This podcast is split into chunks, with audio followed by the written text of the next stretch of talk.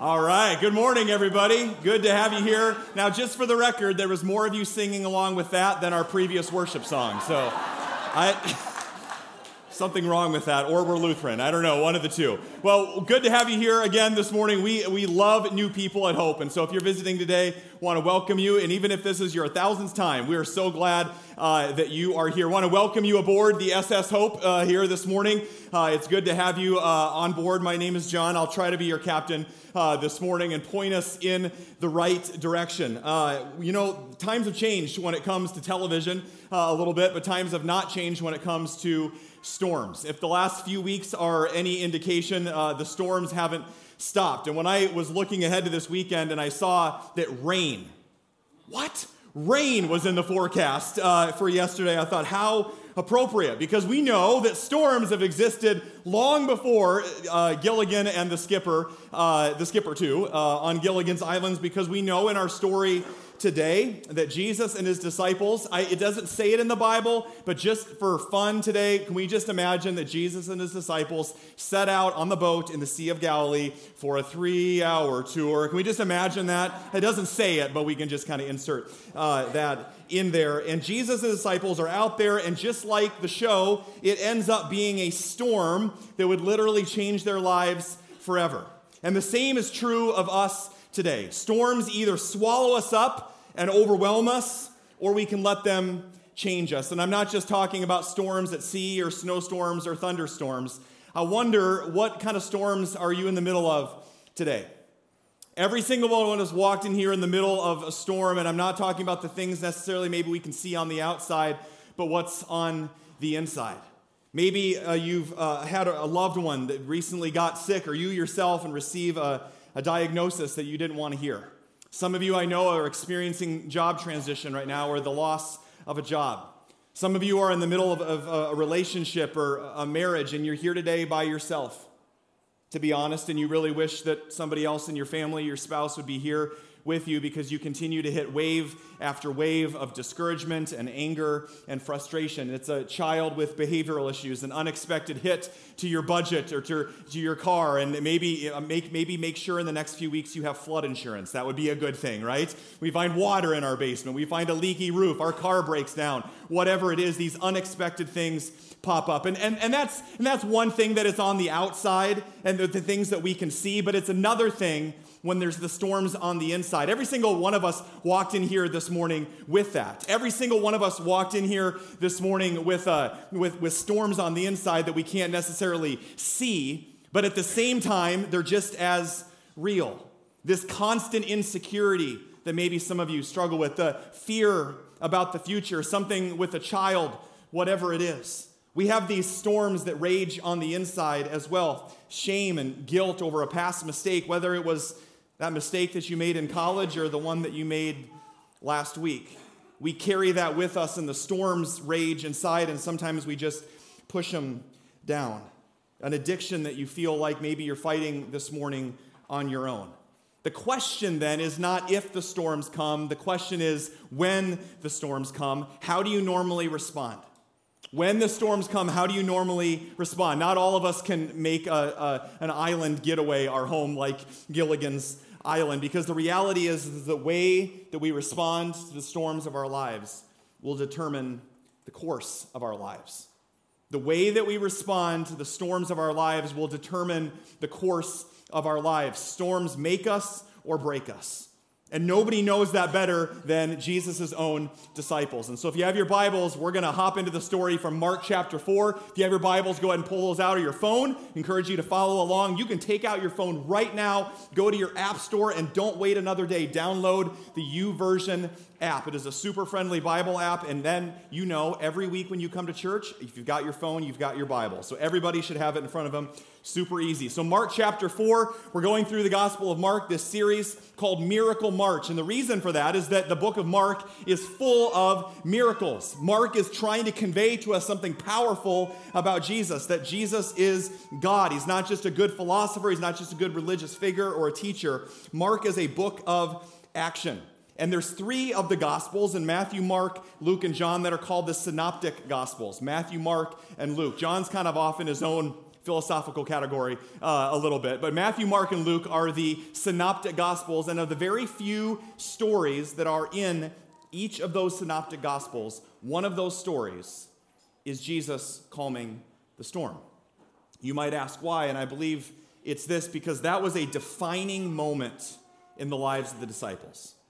It was a defining moment for them, and we're about to find out why. So this morning we don't have the SS Minnow, but we do have uh, this awesome boat that was created over here. The, we don't have a boat on the stage every week, but we do for, for this week that was created by our, uh, our super creative creative team here uh, at Hope Des Moines. They also created all the uh, all the, the um, pictures and the paintings that are around you. Each one of these pictures representing a different story that we're going to go through uh, in this series uh, of Mark, and then John coming up in the book of April as we go through this year. But the reason the boat's up here because it's also really the story of Lent. If you want to come up after the service and look at the amazing detail in it that they put in, it's Jesus looking across looking across the hills into Jerusalem. And that's really what this season of Lent is all about. These 40 days leading up to Easter, Jesus is looking at the path ahead of him, and that's really what Lent is all about, is going on a journey with Jesus to his life, death, and resurrection. And so that's what this season that we're in. And so we're going to hop on board the boat this morning with Jesus. And we pick up the story in chapter 4. So if you have your Bibles, Mark chapter 4, we're going to start in verse 35. So, to give you a little context for this story, the reason that Jesus' disciples are in a boat is that this is kind of Jesus' last ditch effort to get away from the crowds a little bit. Jesus is teaching not from a stage with a podium and lights, Jesus is teaching from a boat. That's right. That is his stage for the day. He's teaching from a boat because the crowds have grown. Jesus has been busy. He's been teaching all day. He's been healing. There's been all sorts of miracles taking place. And so, Jesus, the crowds keep following him. And like he just gets backed up all the way to the shoreline. And the last place that he can go to teach is a boat. And so Jesus is standing literally in the boat, like I don't know how he's keeping his balance, and a few of his disciples are there with him, and the crowds have gathered on the beach. And then the best part of the story is, is this Jesus initiates the escape plan. Okay? This is one of the few texts in the Gospels that, as a fellow introvert, I resonate with. And Jesus had just had it with people for the day. Okay? You can take heart in that if you just get peopled out sometimes. Jesus was tired. Just sit on that for a second. Jesus was overwhelmed, he was tanked. Sometimes I think we have a hard time identifying with Jesus because we're like, well, he's fully God, isn't he? Well, yeah, but often we forget he was fully human. And he's walked in your shoes. And he knows what it's like to get an hour or less of sleep, right? He knows what it's like to be tired. He knows what it's like to be exhausted. And one of the things I love about Jesus, he's like, if his goal was to be famous, he would stay there all day. The crowds would have listened to him all day. And his goal wasn't to do more miracles and be famous. His goal was to save our souls. And so Jesus like, I got to conserve my energy. I've had it and I need to invest in my disciples.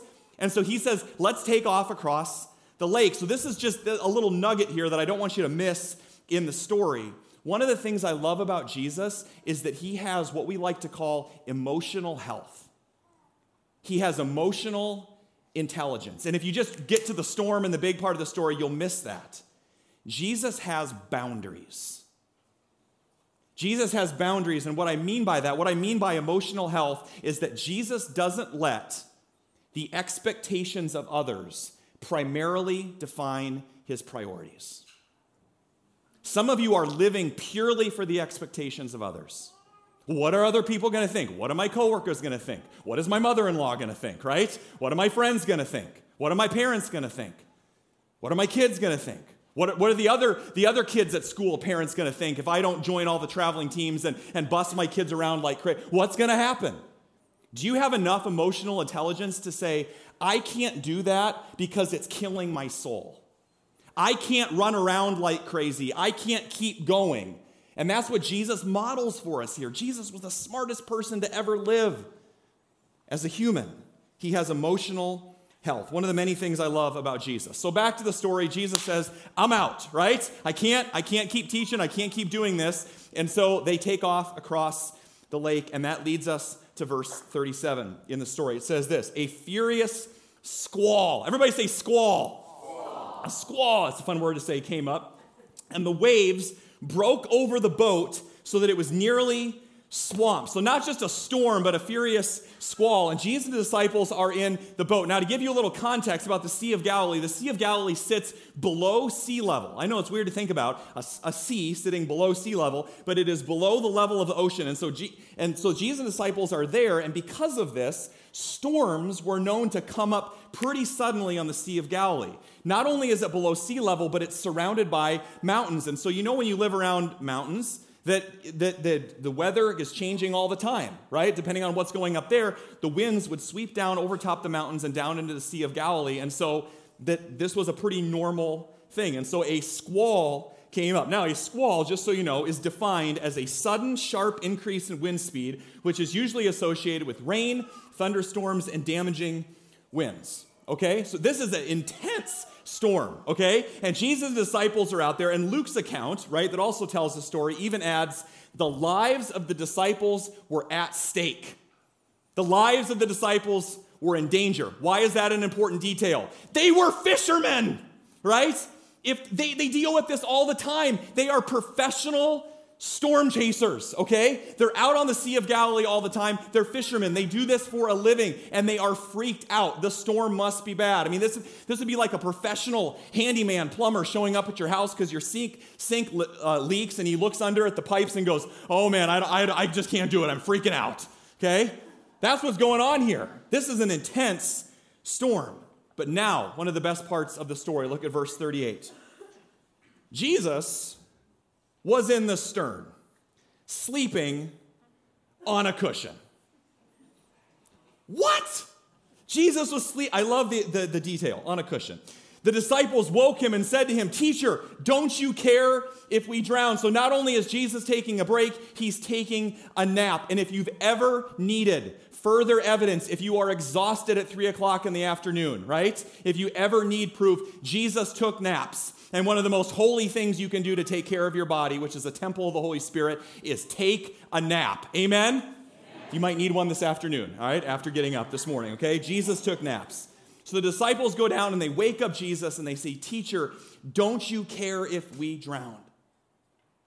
Jesus, don't you know what's going on here? Things are out of control. And it's not just that the disciples are freaking out, they're literally questioning the heart of God. You ever asked that question? We probably haven't been in a storm at sea, but I think in our own hearts, maybe not out loud, but in our own hearts and minds, we're asking that question all the time Jesus, where are you? Like you claim to be God, and yet you're in the boat with me, like you're in my life, I'm following you, I'm a Christian, I have a relationship with you, and yet the storms are raging all around me. Jesus, don't you care about my marriage? Jesus, don't you care about my budget? Jesus, don't you care about my job that I just lost? Jesus, don't you care about my relationship with my children? Jesus, don't you, where are you? I think we ask that question of Lot. How, how do you normally respond to the stresses of life? How do you normally respond when the storms are raging around you? And I was thinking about this in terms of how we respond normally to the storms of our lives as I think about myself and try to be as honest as I can about it. I think there's some ways that we respond to storms as I look at people around me, as I, as I, I watch online, because isn't it interesting that people, they, they don't know when they post something on social media that they're really sharing it with the entire world. Like, I won't share it in a small group with six other people at church, but I'll just put it out there on Facebook, right? That's so interesting, right? And so, a good gauge of where people are at sometimes is what they post on social media. And I look at that, I listen to the people around me that I meet with, I look inside my own heart, and I think there's a few common reactions that we have to the storms of our lives. And honestly, it says a lot about where we're grounded, what our foundation is, by how we respond to stress by how we respond to the challenges that come our way. And so I, fir- I think the first thing that the disciples uh, demonstrate here is they freak out. Everybody say, freak out. Freak out. We do that, right? If we're honest, right? Now, there is a time and a place for being shocked. Some of you have had things happen in your life over the last couple years, and it was an absolute shock.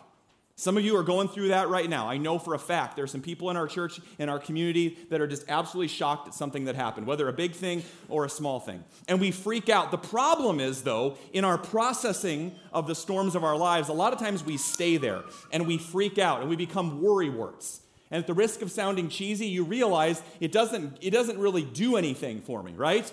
Being worrying is a lot like a rocking chair. It gives you something to do, but it doesn't get you anywhere. You didn't get that. You'll get it on the way home, okay? It doesn't get you anywhere. It doesn't do anything, right? But we become worrywarts and we freak out. And what we do is that when we become constant worriers, we end up putting that stress on everybody around us. Do you know those people in your life, whenever you're around them, you just feel anxious? Because they're always rushed and they're always busy and they're always, what am I going to do, right? One of the greatest gifts as Christians that we can give to the rest of the world is to have peace in the middle of the storm. Not even by saying anything, but by how you live your life. Yes, it's really difficult, but I don't have to freak out. And that doesn't work, and we don't want to be rocking chairs and never get anywhere. So, oftentimes, if freaking out doesn't working, we try the next thing, and we, we don't consciously do this, but it's something called moralism. Now, that's a big word, but essentially what it is is that we attach our behavior to our circumstances. That's the short way of saying it. I, I'm going through this challenge. I must have done something to tick off God.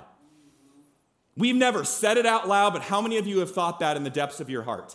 I must have done something wrong. God, what did I do to wrong you? God, do you, do you have, God must be angry with me. I must have done something to offend God because things have been going really bad. And conversely, the danger of that, we think that if things are going really well for us, that somehow we've earned God's approval. Well, we've already talked about that this morning. You can't.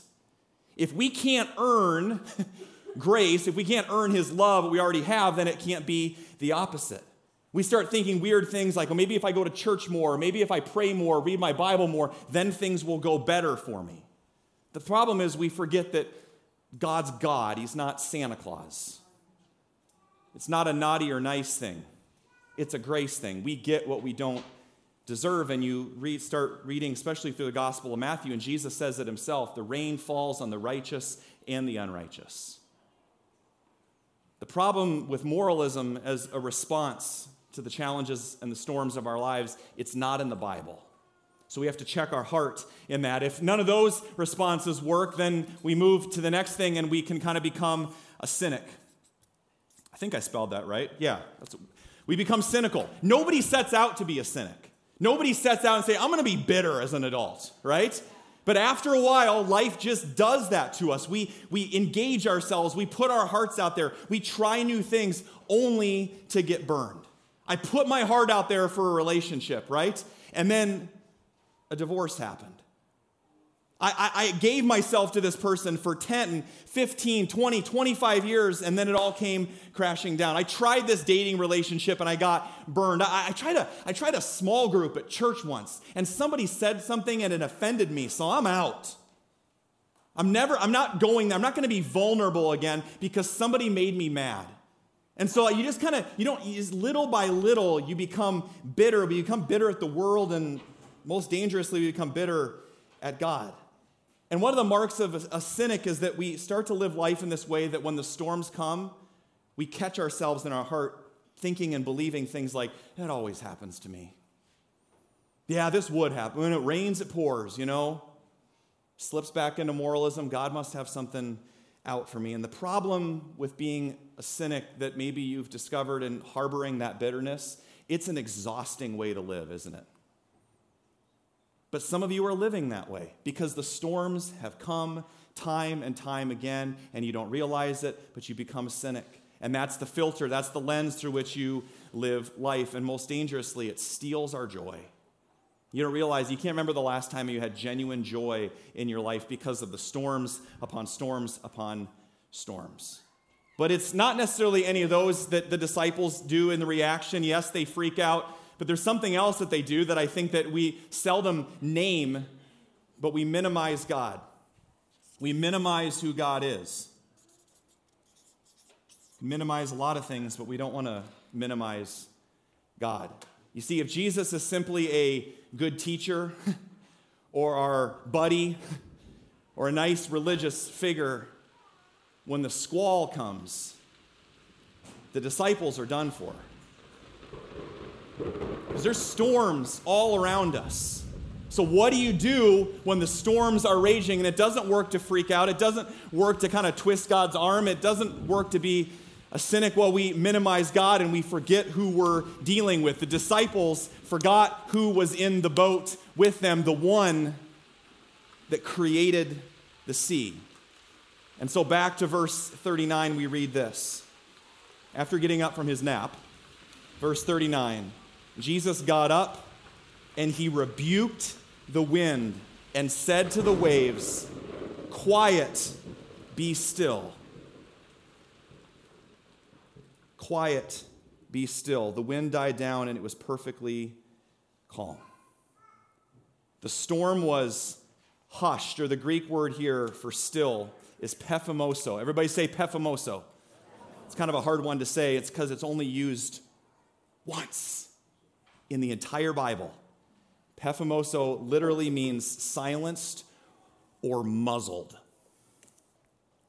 Jesus muzzled the storm. We don't use that word a lot, but I don't know what you think of, but I think of like a wild animal, right? I think of like a bear or a wolf or a wild dog, right, that has its mouth muzzled. What does muzzling do? It takes away the sting, it takes away the bite. There is no power there anymore. Jesus muzzled the storm. It has no power anymore. Jesus muzzled it. And can I just say this that when I'm in the storms of life, I don't know about you, when I'm going through whatever I'm going through or whatever is going to come your way in the next week or month or year, I'm not really interested in positive thoughts or people sending good vibes my I hear that a lot. I'll be praying for you and sending good vibes your way. I don't know what that means, but when I'm going through the storms, I need something way more than positive thoughts or good vibes. I need Jesus in my boat. Amen. Amen. That's what we need. I need the one that can muzzle the storms. I need way more than positive, optimistic thoughts. Jesus muzzled the storm. Now, it would be very easy to stop right there and say, That's great. Jesus calmed the storm. Just pray to him. Just try a little bit harder to go to church and pray a little bit more, and Jesus will calm every storm in your life. Sermon done, right? The problem is, that's not real life, is it? There's a couple of details that are interesting that they go together in this story. The disciples got in the boat with Jesus, and a storm started.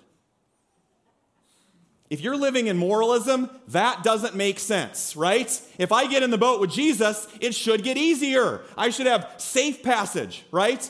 But if maybe some of you have learned, I don't know about you, sometimes when you start following Jesus, life gets harder. Life gets more challenging. Read the Bible. Anybody that God used in a significant way was wounded, experienced pain, experienced suffering. It's the opposite of moralism. Sometimes when I start following Jesus, life gets more difficult. Worth living? Yes. Absolutely satisfying? Yes. Ultimately fulfilling? Yes. Nowhere else I'd rather be? Yes. Easier? No. That's been my experience. I don't know about you, right? Jesus didn't come and offer us a safe and comfortable life. He offered us an all satisfying life, a life that matters. And that's the problem that we see. We think that we get in the boat with Jesus and the storms are going to go right over the top of us. But what the disciples learn, and maybe Jesus' point in the miracle isn't to show us that all of our storms are going to go away, it's to remind us of who's in the boat with us, to remind the disciples and to remind us that the presence of a storm does not equal the absence of God. The presence of a storm does not equal the absence of God because look again what Jesus says right after the storm. He said to his disciples, He doesn't freak out on them, He doesn't shame them, He doesn't yell at them. He simply says to his disciples, Why are you so afraid? Sometimes I have this dream that while I'm preaching up here sometime, this, I guess Jesus is going to come back during church and he's just going to come walking in back there. He's going to walk up to the stage and be like, I'm out. It's all yours, right? And he's going to come up. And sometimes I imagine Jesus just coming in. What if he walked up to you this morning? Not, not in judgment or condemnation, but he just looked at you right in the eyes with those eyes that can see right through you, past all your insecurities and your walls that you put up? And what if Jesus came to you and looked you in the eyes this morning and honestly asked you, Why are you so afraid? How would you respond to that? I, I, I, I, I, I guess I don't need to be any now that you're here, right? Some of you are so afraid. You live with a constant state of fear and stress and anxiety. It's all of those things. And then he says, Do you still have no faith?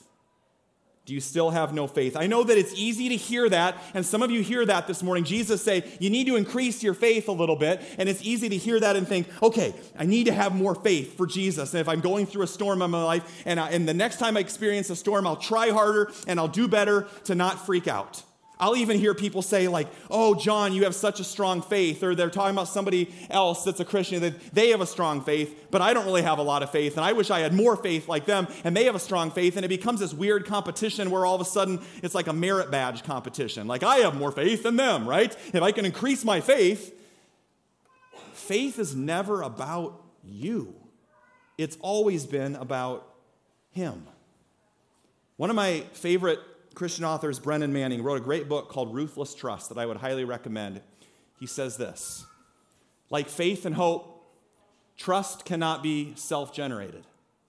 I cannot simply will myself to trust. What an outrageous irony. The one thing I'm responsible for throughout my life, I cannot generate. The one thing I need to do, I cannot do. But such is the meeting of, get this, radical dependence. Boy, if that doesn't fly in the face of everything our culture says about what do what's best for you in radical independence, right? Radical dependence.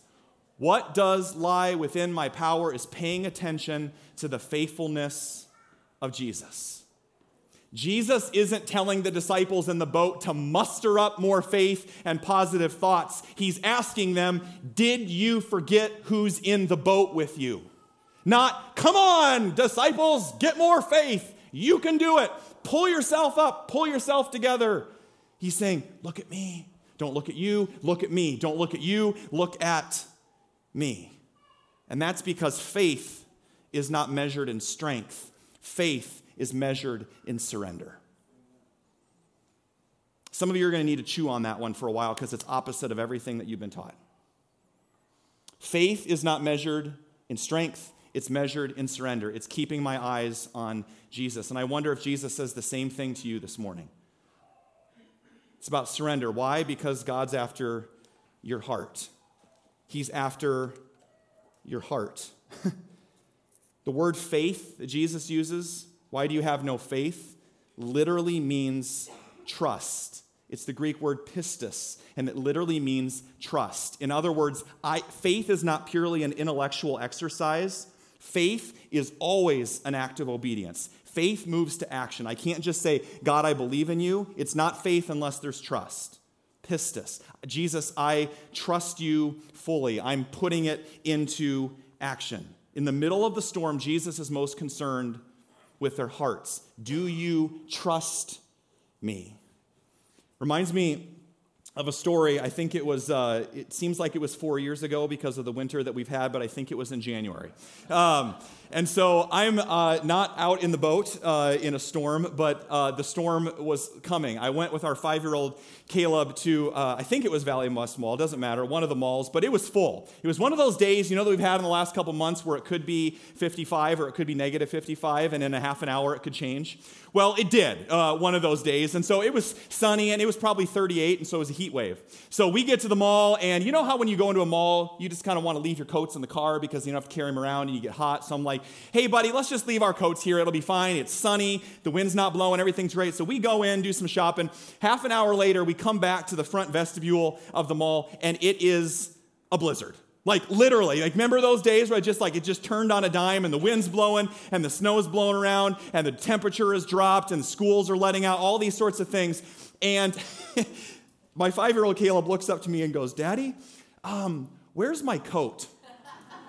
And I go, you know what, buddy? It's in the car. Isn't that awesome? And then he looks up, looks up at me with these eyes and goes, like that, just looked at me like that, right? So I'm like, well, we're gonna have to make a run for it. Like, it is literally a blizzard, and the, the parking lot is packed, and the cars are starting to, to fill up with snow. And so I just grab him. Like, I've never held him so tight because it's getting icy, and if I slip, I don't want him to like there goes my son flying across the parking lot, you know? So he's tucked in like this, and I'm protecting him so we don't get frostbite. And uh, we're running through the parking lot. I just, I got to make a run for it. And so I take off, and I'm running through the lanes of traffic where I think my car is, but our van is like beige, and so every car is beige because it's snowy and it's muddy, and so every car is like brown. And I'm running through, and I'm thinking as every car is passing by, I'm like, yep, the van's going to pop up any moment. Any moment it's going to come as I've got my son, woo, right? We're going around, and then I realize I have no idea where our van is. I have no idea where our car is, right? I am literally wandering around, right? And so Caleb's like, Dad, what are we doing? He's freaking out. So I'm like, okay, what am I gonna do? I sucked up every ounce of pride and stubbornness as a man and I went back inside. I just made a run for it back to the vestibule, and we come in and we are like sopped because it's that wet, slippery snow, kind of like yesterday. And I come in, I have like icicles in my beard, and we're sopped, and my son, and we come in, and we stop in the vestibule, and these two elderly ladies are standing there, and she goes, Oh dear, are you okay, sir? And I'm like, Yep, we're awesome. We're great. We're, we're doing really well. And Caleb's like, Ooh, you know, like they're about to fall over. I'm like, We're just getting ready to just getting ready to make another run for it out there. Just give it another go, you know, give it another chance out there, right? It's like, oh dear, right? And so I grab him and I finally, we make a run for it. I come to my senses. I remember where my car is. I remember as I'm running back through the blizzard. Remember that scene in Forrest Gump where he's like, the rain was coming down from top. It was sideways rain. Sometimes it felt like the rain was coming right up from underneath you, you know, like the snow was coming in from everywhere. Like there's this blizzard and I'm running through and Caleb's right in my ear and I'm holding him so tight and I can just hear this high pitched scream going, Daddy! It's like running through, right, right in my ear. And I knew it wasn't a it wasn't the kind of a scream of like, Dad, I don't trust you, like I'm freaking out. It was like, I am so cold, like, Dad, what are you doing? And I know because we get back to the car and I, I get him in the, in, in the car seat and I, I'm apologizing. I don't know what I said, but something to effect buddy, I am so sorry, but I want you to know I was doing everything I, I could to get us back to the car. I am so sorry. And I knew that he trusted me because, like, in this like shivering voice, he goes, I know, like that. And that's when it hit me. As his dad, there is nothing I long for more than his trust. I mean, he may be in his teens or late 20s someday, and he's in counseling with some repressed memory of this blizzard and running around an empty parking lot, you know. That's fine. If we have to do counseling, that's fine. It's a good thing. You should all do it, right? But I think what would crush me is if he said, Dad, I don't trust you anymore. Even in that whole episode, in that whole storm, I don't think there was ever a moment in his little heart that he looked at me and said, I don't believe your heart for me is good. I wonder if when Jesus puts a couple kids on his lap in the Gospels and says, This is what faith looks like, I wonder if that's what he means, because I learned all that from a five year old. Childlike faith, childlike trust. I believe his heart for me never wavered, and as a father, I have to believe that there is nothing that stirs the heart and affections of your heavenly Father like his sons and daughters saying, Dad, I trust you.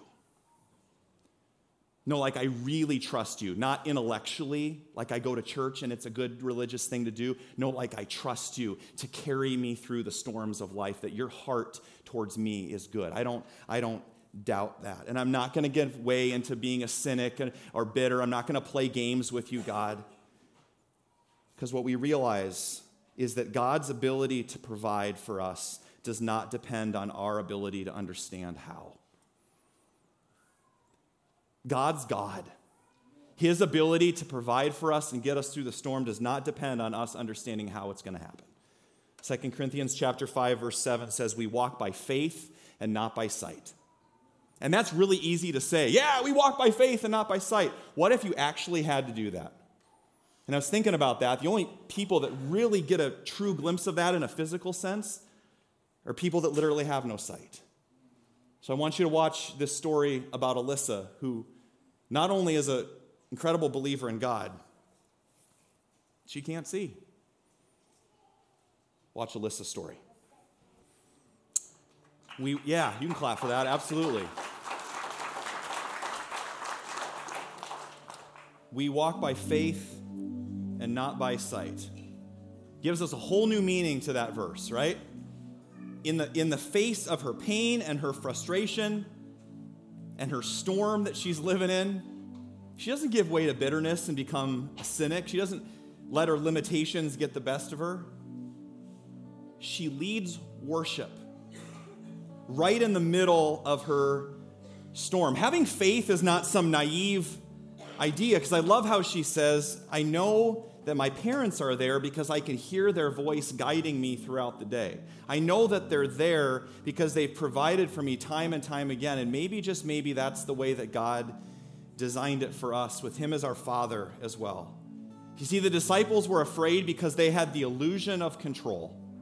And that's what we have as adults. I love Alyssa's story. There is no illusion. She knows she's not in control. She is in complete, utter dependence on somebody else every single day.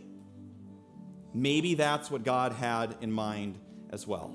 We walk by faith and not by sight. So I just want to leave you with, instead of those common responses to the storms, three quick responses that I believe are, are a little bit more healthy, a little bit more biblical. The first one is this is change your filter. Change your filter. What do I mean by that? Every single one of us has a filter, not just in your car or in your window, but we have a filter of the way that we view life. And our default is when the storms come to go to our default filters. Well, I always freak out. Well, I always blame God. I always blame somebody else. I always worry. What if you changed your filter to the unchanging, timeless truths of God's Word? Because what the Bible does is it reinterprets the storms of life for us. It puts our sin and darkness and evil in their place. Like they don't get the final word anymore. That's the power of God's Word. Secondly, when we respond to the storms of life, we don't travel alone. We don't travel alone. Who's in your boat with you? Yeah, I know Jesus is in your boat, but who are your traveling? Who's your shipmates? who's traveling through the storms of life with you? Proverbs 17 17 puts it friends love through all kinds of weather and stick together in all kinds of trouble. Proverbs isn't talking about shallow acquaintances or your social buddies or superficial groups, talking about friends. Who's in your boat when the squall shows up? Who's going to stay in your boat when the storms come? That's how you know who your friends are. Who's your friends? Who's your traveling companions? That's why we're doing this life group experience here tonight. Are you going to show up and make, you know, your best friend for life? Probably not in one night. But if you stick it out and if you give people the grace to stick it out and to show up and to be vulnerable, you'll experience the power of community. You don't have to travel alone. And last but not least, how do we cope with the storms of life? We live with the end in mind. We live with the end in mind. What do I mean by that? All of us have seen a movie that along the way you're freaking out. maybe it's a scary movie. Maybe it's one where the, the, her- the hero or the heroine is in danger and you don't know what's going to happen. And you get to the end of the movie it's like a nail biter. And then in the end, all is made right. They save the day, they win, there's victory, whatever it is. Now, you may not want to watch that movie again, but if you did, it would be a completely different experience watching it for the second time. Why? Because you know the ending. And some of you are in the middle of a storm right now and you don't know what to do. Live with the end in mind. Don't forget, Jesus muzzled the storm. if the disciples go out fishing with Jesus and a storm comes up again, do you think they'll respond a little bit differently? Hey, Jesus, you know, there's a, you know, category five hurricane out there. Do you think you could do the whole calm in the storm thing again? That'd be awesome, right? We live with the end in mind. Jesus muzzled the storm. For us, he's not only muzzled the storm, he's muzzled the power of sin and death. 1 Corinthians 15, Paul writes, Where, O death, is your victory? Where, O death, is your sting? Muzzled. The worst thing that this world could ever throw at you, your own death, Jesus has muzzled it. He's taken the sting out of death. He's taken the sting out of whatever it is, right? And that death doesn't have the final word. And if death doesn't have the final word, then cancer doesn't have the final word. And your divorce doesn't have the final word. And no broken relationships don't have the final word. And your depression and your insecurities and your stress don't have the final word. All because of who's in your boat. It's not the power of positive thinking, it's the power of gospel thinking and believing it. Pistis, trust. Get in the boat with Jesus and realize he hasn't left. Jesus, the storm crasher. So we can live with hope today and we can hold on to hope. Just hold on. Every time I think about those words, I think about a scene from one of my favorite movies when Tom Hanks and his friend Wilson are braving a giant storm. Because what kind of boat do you have if you don't have Wilson with you, right? Don't ask me where I found this. I made it this morning. No, I didn't. Every boat needs a Wilson. Every boat needs somebody with you in the storm. And if you know anything about the movie, Tom Hanks gets stranded on this island. He stays there for years, and finally he decides, I'm going to go for it. I'm going to go right into the teeth of the storm, and I'm going to put up my sail, and I'm taking Wilson with me, and I'm going to go. And right before he goes, you'll hear in the clip, just hold on, Wilson. Just you hold on. I'll do all the paddling. Just you hold on. I don't know what storm you're in today. Just hold on. Let's take a look. Someday, and I don't know when it's going to be, if it's going to be tomorrow, if it's going to be a month from now, years from now, or maybe on the other side of heaven, you're going to look back at the storms, at the waves that are behind you, and it's going to be smooth sailing. And God's going to look at you with those eyes, those same eyes that Jesus looked at the disciples, and he's going to say, Why were you so afraid? We did it. I think we did it. I think we made it. He's going to look at you and say, We made it. You didn't think we would. Why are you so afraid? And you made it not because Wilson was in your boat with you, because the storm crasher was in your boat with you. And yes, the hurricanes and the storms and the winds are going to come, but his love is like a storm. It's like a wave that's come crashing to you this morning. It's for you, it's here this morning, and it's real. His love and his grace and his mercy, his provision, it's like a, the, the gale force winds of a hurricane that are coming. His love for you is fierce. So let's not just talk about it this morning. Let's stand and let's sing of this fierce love that God has for us.